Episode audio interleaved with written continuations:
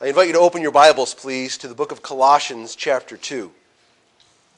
Colossians, chapter 2, please. Let's pray together. Father, we rejoice in all that you have done, all that you are doing, and all that you're going to do. We know that those things that are still to be done are just as surely done as those things that have been done because you are faithful and you are powerful. And so when we look at those things that you will do, we recognize them as sureties. Help us this morning as we continue to worship you, that we would worship you in spirit and in truth. As we gather around your word, help us to worship you. Draw our attention to you, to your Son, our Savior. Enrich us by your Spirit, we pray, in Jesus' name. Amen. For many years, I traveled back and forth to Iowa in my car. And it's, a, it's a, about a 20 hour journey to do this. So many times I found myself doing it straight through, save the money on hotel rooms and all of that, and to be home sooner. It's always better to be home than to be gone. During these trips, I would undoubtedly eat all manner of junk food that I shouldn't eat. There were several reasons for that. First of all, because if I didn't, I wouldn't have any fingers left because I would have gnawed them down to nubs, and I kind of need my fingers. So that's one reason. The other is to stay awake, to stay alert. One of the problems with eating junk food, well, other than the fact that your body composition doesn't look so good and it really isn't so healthy, other than that problem, there are other problems as well. And that is when it's time for a real meal, you're not, not ready for it. Not ready for it at all. So, will you undoubtedly feel a bit disgusting and you feel undernourished and you're not ready for that which will truly satisfy you? One of the important truths that we need to recognize this morning from our passage is that we cannot substitute the snacks of other philosophies for the truly satisfying feast that is found in Christ alone. We cannot substitute the snacks of other philosophies as a substitute for the truly satisfying feast that is found in Christ alone. When we snack on other ideas, theories, and theologies, we are not ready for Christ. And what we need to recognize is that Christ is. What do you think I'm going to say next? Enough. Enough. How did you know that? You're so, you're so brilliant. Christ is enough. Can, can we get that phraseology, that statement, deeply embedded into our minds and hearts this morning? Christ is enough. And if our walk is going to be all that it should be, it is going to be because we realize that Christ is enough. And as we look at our passage this morning, we're going to consider three truths about our walk with God. Two of them will be positive, one of them will be negative. You get a positive, a negative, and a positive. It's kind of like a negative sandwich, um, but the positive will outweigh the negative, I assure you. Uh, three truths concerning our walk with God. And the first of these is this Our walk with God is based upon His grace. Our walk with God is based upon His grace. Let's read the passage. We're going to read from verse 6 down to verse 10, as we have already done in our scripture reading. God's word says this As you therefore have received Christ Jesus the Lord, so walk in Him, rooted and built up in Him and established in the faith, as you have already been taught, abounding in it with thanksgiving. Beware lest anyone cheat you through philosophy and empty deceit, according to the tradition of men, according to the basic principles of the world, and not according to Christ. For in him dwells all the fullness of the Godhead bodily, and you are complete in him, who is the head of all principality and power. This passage is telling us that Christ is enough and it's related to our walk. And, and we re- need to recognize that our walk with God is based upon His grace. Verses 6 and 7 make this abundantly clear. He starts verse 6 off by saying, As. as you have received Christ Jesus the Lord, so walk in him.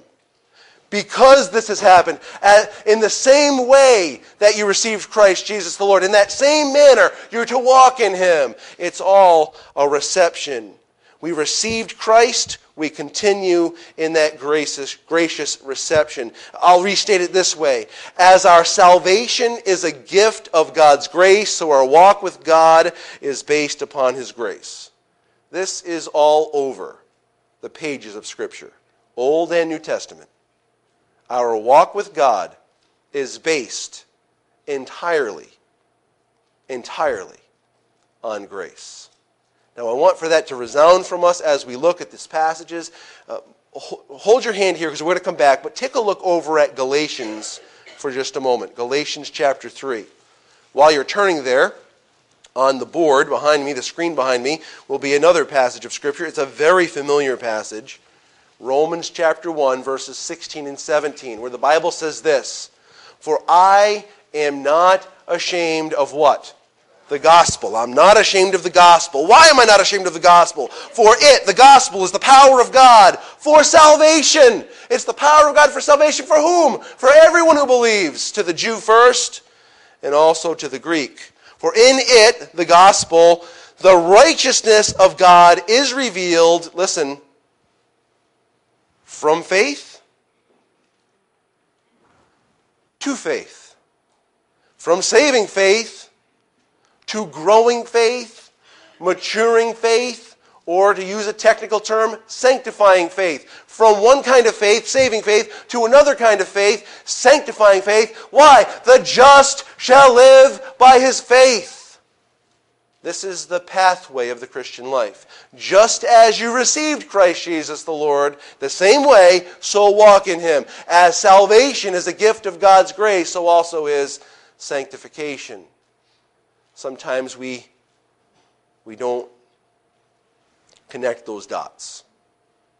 Sometimes we think that sanctification comes by making choices. Well, I'm not going to do this, and I am going to do this, and so I'll be sanctified. Sanctification comes the same way salvation does. Just like you can't add anything to God's salvation message of the gospel, you can't add anything to the, the gospel message that is the Christian life. If you try to add to the salvation message, say, well, I've got to, of course, I've got to do this, and I have to do this in order to be saved and for God to be pleased with me, that's not the gospel anymore, right? Is that true? Would you all agree that if you add some type of work to the gospel, it no longer is the gospel? We agree with that. How about the same with the Christian life? If you add works to the Christian life, you're no longer talking about grace and gospel any longer. And the Christian life is the same recipe for salvation it's trusting Christ.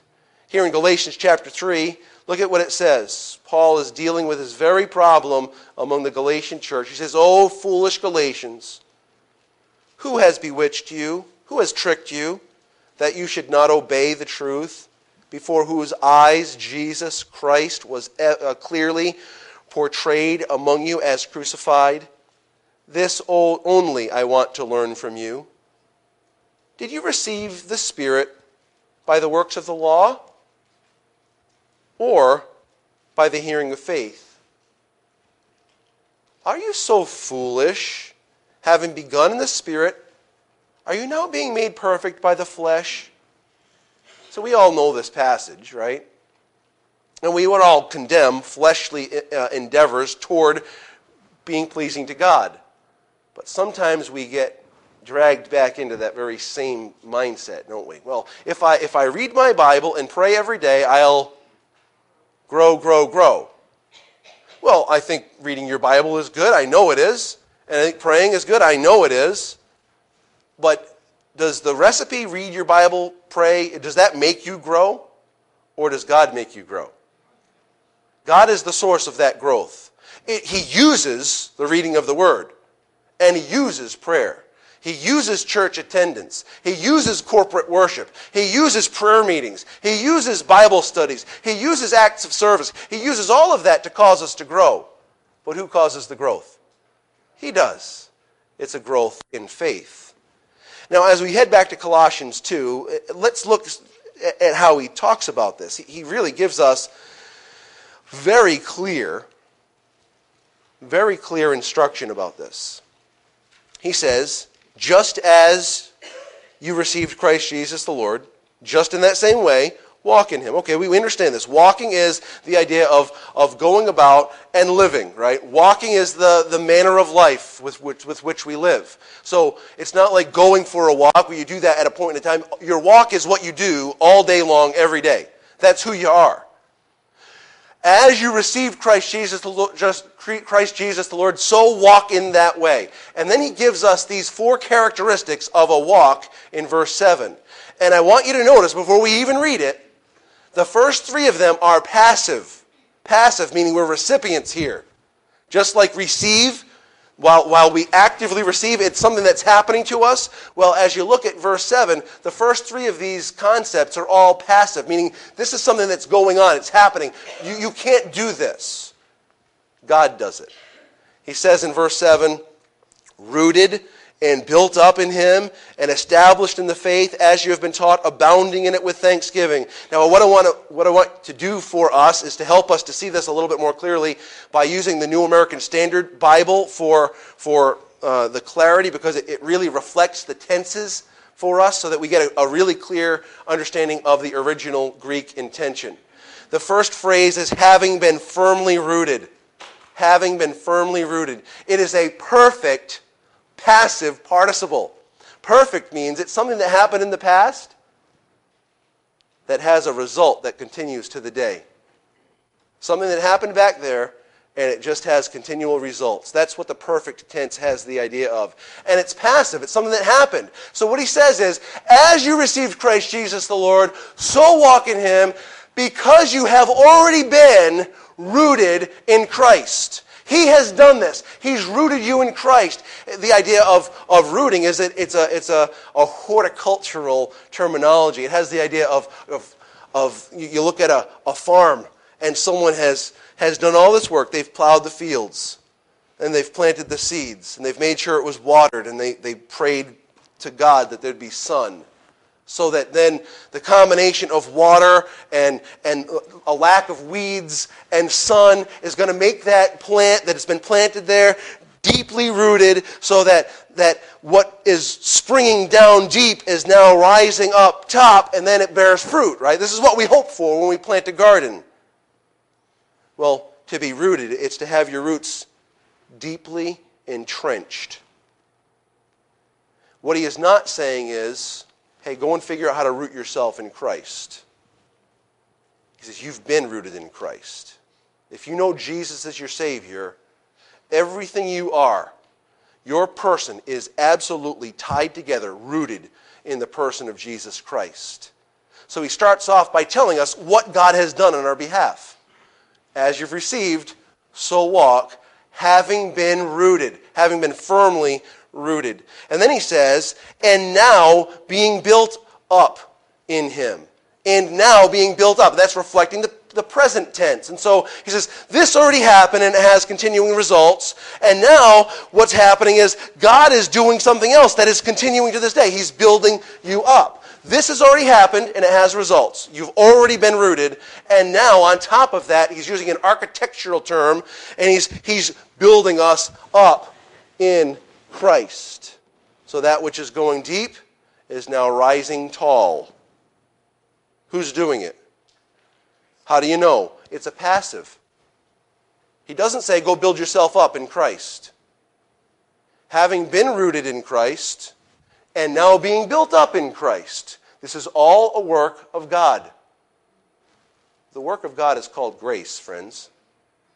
When God is at work, it's called grace.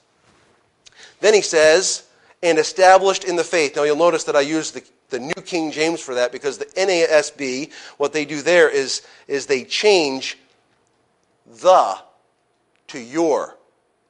And it changes the meaning of the verse. It's not a good change. It says established and established in the faith. The NASB has established in your faith. And your faith is not the issue here. The faith is the issue. The fact that you've been established or rooted in Christ and you're being built up in Christ and now you're established in the faith that has once for all been delivered to the saints. And so that is the truth of, of the word. And, and the reason that's so important is the very next verse is going to counter this. What he talks about is the, the philosophies of men, the traditions of men, the basic rudiments of the world, these things that, that will try to pull us away from that which is already established, just like you've received Christ Jesus the Lord. So walk in Him because you've already been rooted in Him, you've been built up in Him, and you're established. And he uses this legal term established. The idea is confirmed in the faith or attested in the faith.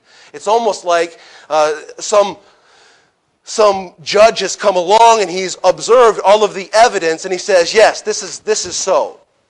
Established in the faith. This is the truth. This person is established in the faith of the word that God has brought forth. And so we have all these passives. What's happening? Walk in Him by having all of this happen to you. That's what he says, the first part of it. So, so far, our walk is all about receiving. It's pretty impressive. And then he does give us one active, one present tense active. So now when we look at a present tense that's active, now we're saying, okay, this is something that really is, is something I need to be involved in. And again, we're going to rely upon the New American Standard Version for our translation here because it says, and overflowing with gratitude. And overflowing with gratitude. What a nice way to say that. When you and I realize all that is ours as people who are rooted in Christ, it should produce the deepest, most continual, most overflowing kind of thanksgiving. Notice all that is happening to us.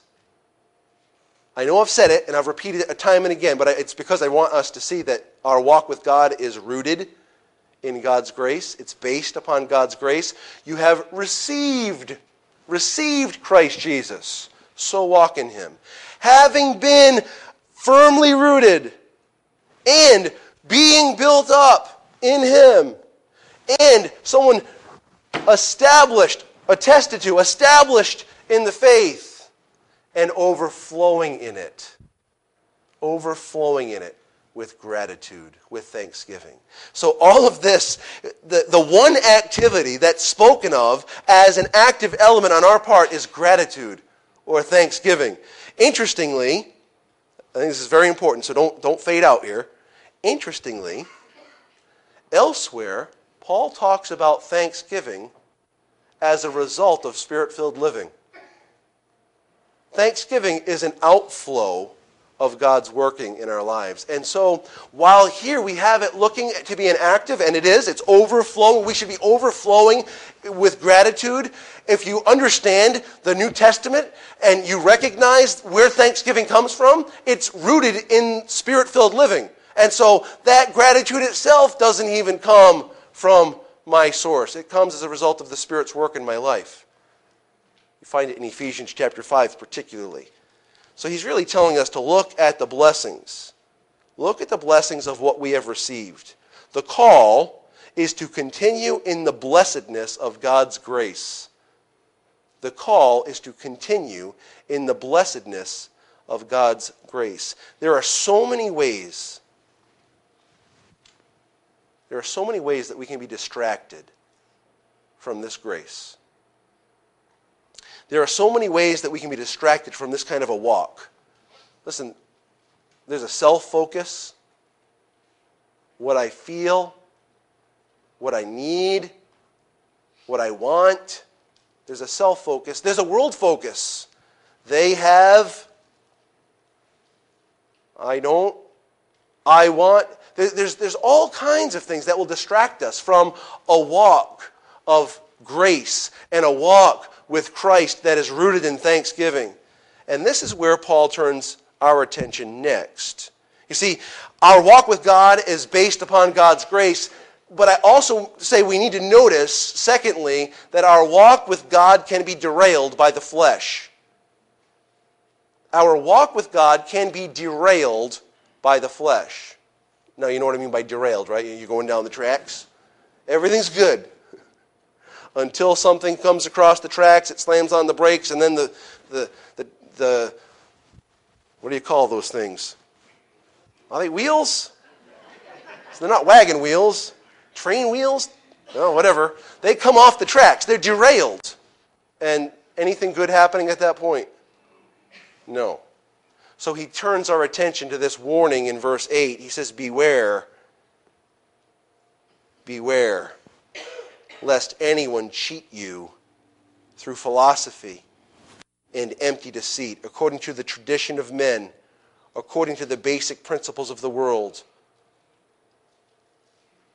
and not, not according to Christ. He tells us to beware. He tells us to be on the lookout. What are we looking out for? Something that's going to keep us from walking with Christ the same way that we received Christ. Something that's going to keep us from walking by faith. Something that's going to keep us from walking in grace. Beware, lest anyone cheat you. The idea there is to take someone off as a captive. It's kind of a very vivid terminology, wouldn't you say? Beware lest someone gets a hold of your mind captivates your mind and drives you in a direction that is far from where God intended. Our New King James, and I think King James, use the word cheat. Cheat. It's a good word, but it may be lacking just a little bit in this idea of bringing someone into captivity. When someone is captive, it's like their, their wrists are chained. Friends, have you ever been held captive by some philosophy? Have you ever felt like you, you had to do this certain thing? Anyone involved themselves prior to being coming to know Jesus Christ in a religion that made you feel in bondage? Of course you did. This is the kind of idea that Paul is conveying. Beware lest someone gets those chains on you and carries you captive to some philosophy that is outside of Christ. He says, and I'll, I'm going to rely upon another translation of Scripture here, because what it does is it makes a, it makes a, an interpretation. Now, our New King James and our King James, and hopefully our ESV and our New American Standard, they're trying not to make interpretations for us. They're just trying to convey the original sense. They're just trying to make sure that they're, they're conveying the words there. Some translations actually try to interpret for us, which we don't like unless they make a good interpretation, then we can like it. Um, and one particular one that I'll make reference to is the NIV here. He says, Beware lest anyone cheat you through hollow and deceptive philosophy. Hollow. What's hollow? Sorry, I said hollow hollow. What is hollow? Empty. An empty and a deceptive philosophy. Now, I have refrained from talking about some of the technicalities of the book of Colossians to this point. I was holding on to it for this portion because here we are, we're getting into the heart of the letter of Colossians. What kind of a hollow and deceptive philosophy was going on there in Colossae? Most likely, it's what we would call, and here's a, here's a 10 cent word for you incipient Gnosticism, or the first stages of Gnosticism. Now, I want to just tell you about Gnosticism just for a few minutes. You may be familiar with it, you may not be. It has a very simple philosophy. They think it's complex, but it's very simple. This is what they say Spirit is good. Spirit is good but material is evil. Okay? So if there's something spiritual, something that's spirit being, then that's good. But if there's something that's a material, whether it be the earth's surface, some petite piece of fruit or food, clothing, or flesh, what is that? That's material and it's evil. All right? Well, if that's the case, what does this do theologically? Anything? You have any problem with that theologically? If everything that's material is evil? Do you know of anyone that came in the flesh?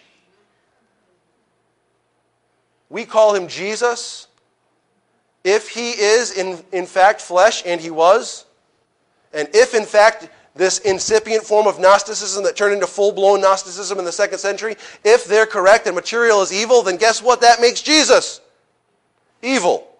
Or, here's an alternative to that it makes him not really flesh. So that, that was one way that they would go. You know, either he's no good, or more likely they would say he was just appeared to be flesh. He really wasn't flesh. He really is this kind of superior angelic being that is an intermediary between God and man because God can't really have contact with material because material is evil and God, he's spirit, so he's good. And so there must be this intermediary, and that was one of, Jesus was one of those. He was one of those intermediary beings, and so uh, he really wasn't material. Any problem with that, friends? The Bible says that Jesus tasted death for everyone. The Bible says that he partook of the seed of Abraham, that he might become a helper or an aid to the seed of Abraham. The Bible tells us that Jesus was God in the flesh. So we have a real theological problem. Additionally, it produces a practical problem. Here's a little, here's a little insight for you. Ready? Anytime there's a theological problem, there's a practical problem because our practice is based upon our theology. Now, when I say theology, that means a study of God. There are atheists, they don't believe in God. Their theology impacts their practice. There are agnostics. They don't really know what to think about God in some way. They're, have a, some unfinished business understanding God. That's the concept of agnosticism. They don't have a fully, full understanding of who God is, and it impacts their practice. Theology always impacts our practice. And so, if material is evil, we have two possibilities. And this is what happened with Gnosticism. They either thought, well, I really need to be ascetic. The term is asceticism. We could call it legalism. What they do is they deny the flesh. Because flesh is evil, I must deny it. I'm not going to eat anything good. I'm not going to do anything that feels good. I'm just going to deny my flesh because my flesh is bad and, and I want to be good, and so I don't want to indulge in my flesh in any way. Legalism. That's one way that Gnosticism turned. The other side of it is hey, matter is always bad. It doesn't matter what you do so you may as well enjoy it. We call that lasciviousness or license, and that would be that they would indulge the flesh. And so, what we've got is these theologies coming in, they're really smart people. We have a special knowledge. We have a special knowledge, and we want you there at Colossae, we want you to understand our special knowledge. Spirit is good, matter is evil. So you either deny the flesh or you indulge the flesh. And what Paul does, he doesn't really mess around. He tells us who Jesus is. That's why we, we looked in chapter 1. This is Jesus. This is who he is. And he's continued to tell us who Jesus is throughout. He also starts, at this portion of the letter, he's going to start dealing with both of these ideas. He's going to address the possibilities of those that would uh, deny the flesh for the sake of, of, of believing that matter is evil. And then he's going to also address issues of those who would indulge the flesh. One, he's going to deal with both of them. Well, why is all this important to us? Know that these attempts to deal with the problem of the flesh, no matter what it is, are always ineffective and they never satisfy. Hey, listen, I want to ask you a question. Have you learned that your flesh is not so good? It's pretty easy to, to buy that line that matter is evil, right? Because you know you. And you know the struggles you face. And you don't really like your evil. I would think. I would think if you liked your evil, you would have stayed away today. Yes? So you don't like the fact that you are sinful. And so you want to deal with that sin. Well, you can deal with it by denying your flesh. Or you could deal with it by indulging your flesh and just trying to wash it away. And both ways are ineffective at dealing with the problem of sin, and both of them are non satisfactory. They don't satisfy. Paul calls these attempts traditions of men and basic principles of the world. Take a look at verse 8 again.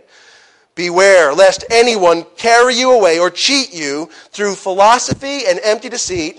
Uh, what are we talking about? According to the traditions of men, according to the basic principles of the world, and not according to Christ. And so here we are, we're, we're, we're, Colossians for right now. Let's pretend you're a Colossian, Colossian, and you're hearing this teaching from, from outside the church, and they're trying to convince you to deal with, with your flesh in this manner.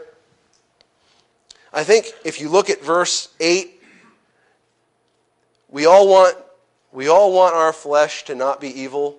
We all want to not struggle with sin, so we'd like to wash this away. I think we call the way that they deal with, with this in verse 8 in the category, it seemed like a good idea at the time. It seemed like a good idea at the time. Let me illustrate something that seemed like a good idea at the time. We used to have a dog run out here, the side yard for Cocoa Bear. You know, you just kind of, you know, dog run. It's, it's this long line, and you have the leash, and you put it on the dog, and he runs back and forth for about a minute, and then he gets tangled around the tree, and he sits there, and may as well not have a dog run. That kind of dog run. Good idea. Well, my son Aiden had a great idea. He's got his scooter, and he's got his helmet, and he thinks, I know what I'll do. I'll attach the run, the lead, to my helmet. Seemed like a good idea at the time. He started going off until you come to the end of the dog run. It seemed like a good idea at the time until your feet are now parallel with your head and with the ground, and you're only seeing the sky, and you suddenly come crashing down. It seemed like a good idea at the time. Why are some people taken off captive by these things. Hey, it sounded like a good idea. It sounded right. Friends, this is why it's so important to be established in the faith, to know what God's Word does say. Can someone unroot you from Christ? No. You, you, it's a done deal. You have been rooted in Christ. It's, it's a past action and it has continuing results. You are being built in Christ. You have been established in the faith. Oh, this is, this is all very good. You should abound in it with thanksgiving, but beware because your walk with Christ can be derailed by the flesh. If you think there's a better way, a different way. Oh, that sounds so good. I was listening to this radio program. I was reading this book. I was listening to this guy that was talking to me in the corner of the church. Whatever it might be. It sounded like a good idea at the time. But let me tell you what it is. Any theology, any truth that is not found solely in the person of Jesus Christ is anathema. any philosophy that does not hold up as the sole reason for our life and sustenance in the faith, if they hold up anything other than Jesus Christ, beware. Tell them right to their face, you're wrong. You are wrong. Beware, it says, lest anyone cheat you through philosophy and empty deceit, according to the traditions of men, according to the basic principles of the world. Listen. And not according to Christ. Spiritual matters are never rightly addressed through human means.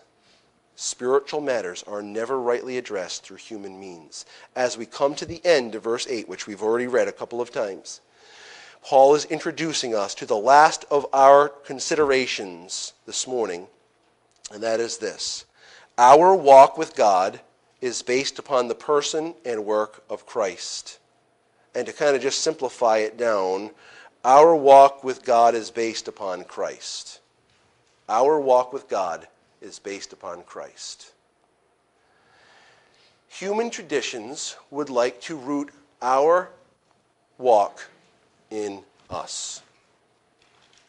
Right? Wear the right clothes, put the right kind of makeup on, do your hair a certain way, use a certain kind of speech, smell a certain way, don't do this thing, and don't do that thing. You will be pleasing to God. That is human tradition. Believe me, that is human tradition. Rooting our walk in the person of Christ is the only remedy that the scriptures give us. As you received Christ Jesus the Lord, in that way, walk in him. He says here in, at the end of verse 8, not according to Christ. Well, okay, that's good, but why should our walk be based upon Christ? He answers that question for us in verse 9. For in him, in Christ, dwells all the fullness of the Godhead bodily. In him dwells all the fullness of the Godhead bodily. We are not talking about Jesus being a manifestation or simply an appearance of God. We're talking about the fact that Jesus was and is fully God. We, we look in the book of Hebrews, and he says, uh, the Bible says in Hebrews chapter 1, he is the radiance of the glory of God and the exact imprint of his nature. In the book of John, chapter 1, it says, For from his fullness we have all received, and grace upon grace upon grace, his fullness. What is he? Who is he? Jesus is the fullness of God. There is nothing lacking in Jesus. You want to deal with your flesh? Jesus mastered the flesh because he was both God and man. Have you ever felt like you were falling short? Have you ever felt insufficient? Anyone? Well, as you look at this passage, there's a message there for you. In him, in Christ, the fullness of the Godhead dwells bodily. Verse 10 And you are complete in him. He actually uses a play on words here, which we can't see in our English translation so much. He says, In him the fullness, pleroma, the fullness of the Godhead dwells bodily. And then he says, And you are complete, is what we have in our translation, our New King James. But many of you have another translation. If you have an ESV, it will say something to the effect of, You have been filled up in him. That is the better translation because he uses the word pleroma or plereo oh, again. So in him, in Christ, dwells all the fullness, pleroma, fullness of God in him. And you are filled up in him. In fact, it would be, you have been filled up in him. It's a perfect, again, perfect tense. And remember what that means? Something that happened in the past that has continual results. You're not waiting to be filled up. Believer, look, look at me. Believer. You ever feel insufficient? You ever feel like a failure? I want to tell you something about what God has done through Christ. When you embraced Jesus Christ as your Savior, at that moment, with a continual result, you have been filled up to capacity. You are overflowing with everything you need. You are not insufficient in any way. This, friends, is the glory of the gospel. You have been filled up in Christ the one who is full of the Godhead, literally has filled the believer up to capacity. Essentially, Paul is saying to all of us, to all of us who have trusted in Christ, that you have all the righteousness and all the goodness that you could ever need. It's another way that he says in Ephesians 1 6 that you have been accepted in the beloved. You've been accepted in the beloved.